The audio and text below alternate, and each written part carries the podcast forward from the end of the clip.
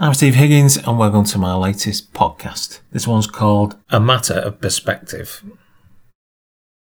Quite a while back, probably over two years ago, I seemed to be having problems focusing my right eye. My right eye is actually my good eye. The other, the left one, is what my optician has always called my lazy eye. Years ago, as a schoolboy, I had to watch TV for an hour a day with a patch over my good eye. This was supposed to make my left eye, the lazy one, pull its weight a bit more. That was successful to a point, but the right one has always been better. I called the doctor and he recommended that I go to see my optician. So I called Specsavers. They couldn't fit me in at first, but when I mentioned the eye problem, they asked me to come in straight away.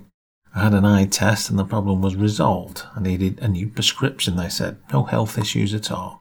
Well, I wasn't happy, so a more senior optometrist was called in and he concurred. All I needed was a new prescription. I still wasn't happy. At the time, my right eye seemed to be all gummy, and I felt that maybe I had some kind of infection.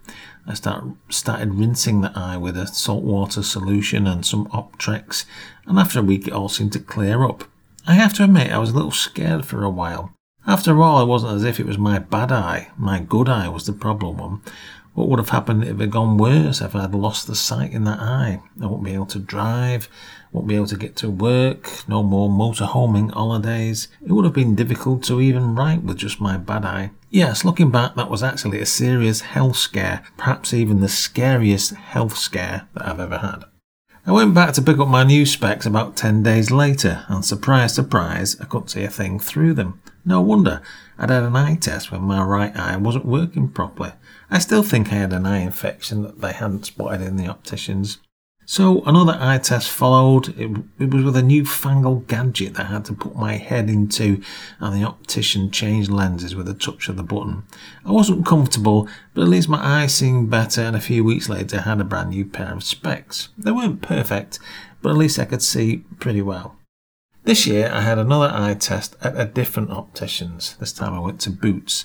The optician seemed to be a little more precise than the previous ones, and not only that, he gave me an eye test in the traditional way, you know, with the frames and in which he slips in different lenses and asks questions like, is this better, is this worse, and so on. All seemed pretty good until I saw the prices of the glasses they were selling. Being a card carrying tightwad, I declined to pay those high street prices and just then found various internet stores selling bargain price specs.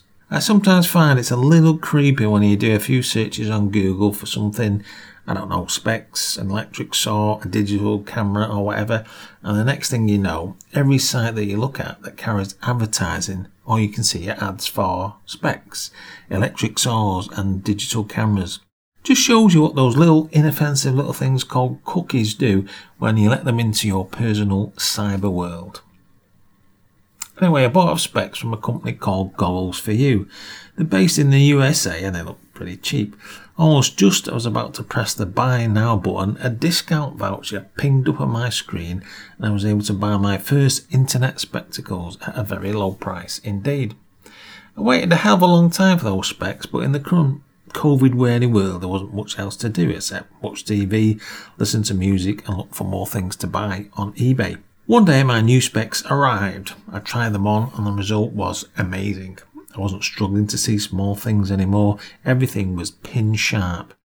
Watching the new Formula One season opener on TV, I can actually see those little boxes they display on the broadcast, showing you the current standings, the lap times, what tyres each driver was using, and so on. To those of you with 2020 vision, you might not understand, but seeing perfectly and sharply is nothing short of wonderful. The great thing with my new spec is that I click the box for what I've always called reactolite lenses. Actually, photochromic lenses that react to bright light and darken when it's sunny. Believe me, I was going around taking in things as if I'd never seen them before. Fashion is a pretty big part of spectacles. Lots of top designers produce trendy spectacle frames, and the resulting product can have a fairly hefty price tag.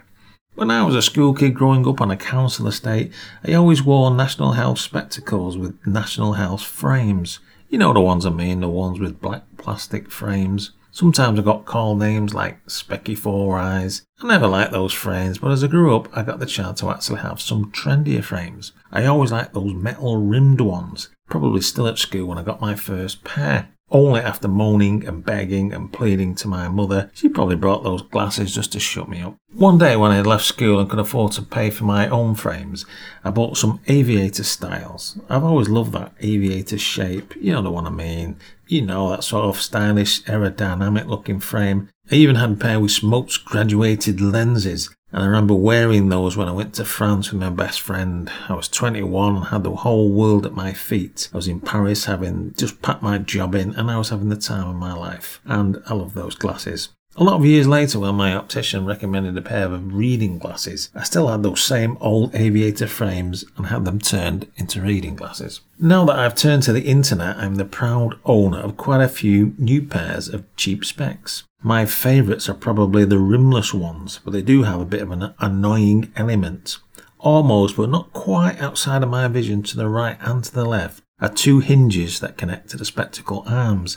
I can't quite see them, but I can feel them there, just at the periphery of my vision, and they are really annoying. Of course, you might be thinking, why even bother with glasses? It's the 21st century. I could get contact lenses or even have laser treatment. Laser treatment? You mean like when they fire laser beams into your eyes? Whew, I don't think so. I've worn glasses from ever since I can remember, so I think I'll stick with them if you don't mind. One of my earliest memories was as a very young schoolboy going for that regular meeting with the school nurse, or Nitty Nora as we referred to her. For us spectacle wearers, the first thing Nitty used to ask was to take off your glasses and place them down on the table. That was okay if you put them face up, but bad if you set them face down, because that way the lens will get scratched by the table top. Elton John is probably the most famous spectacle wearer of all time. He even once had a pair of specs with little windscreen wipers. John Lennon is another famous spectacle wearer. He wore those famous round glasses that you will see if you just type Lennon glasses into Google. The glasses he was wearing when he was shot dead in 1980 were used by Yoko Ono to protest against gun violence. She also used the picture on her solo album Season of Glass, which I've always found hugely shocking. But then shock was an emotion that she and Lennon used frequently in their work.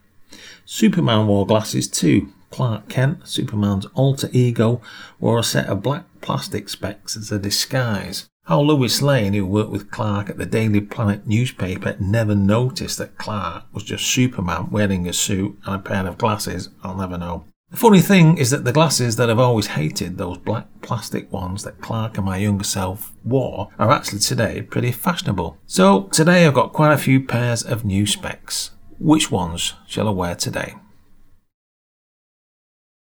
That's all from me. To read my blog, go to stevehigginslive.com. To listen to my next podcast, subscribe to Letters from an Unknown Author.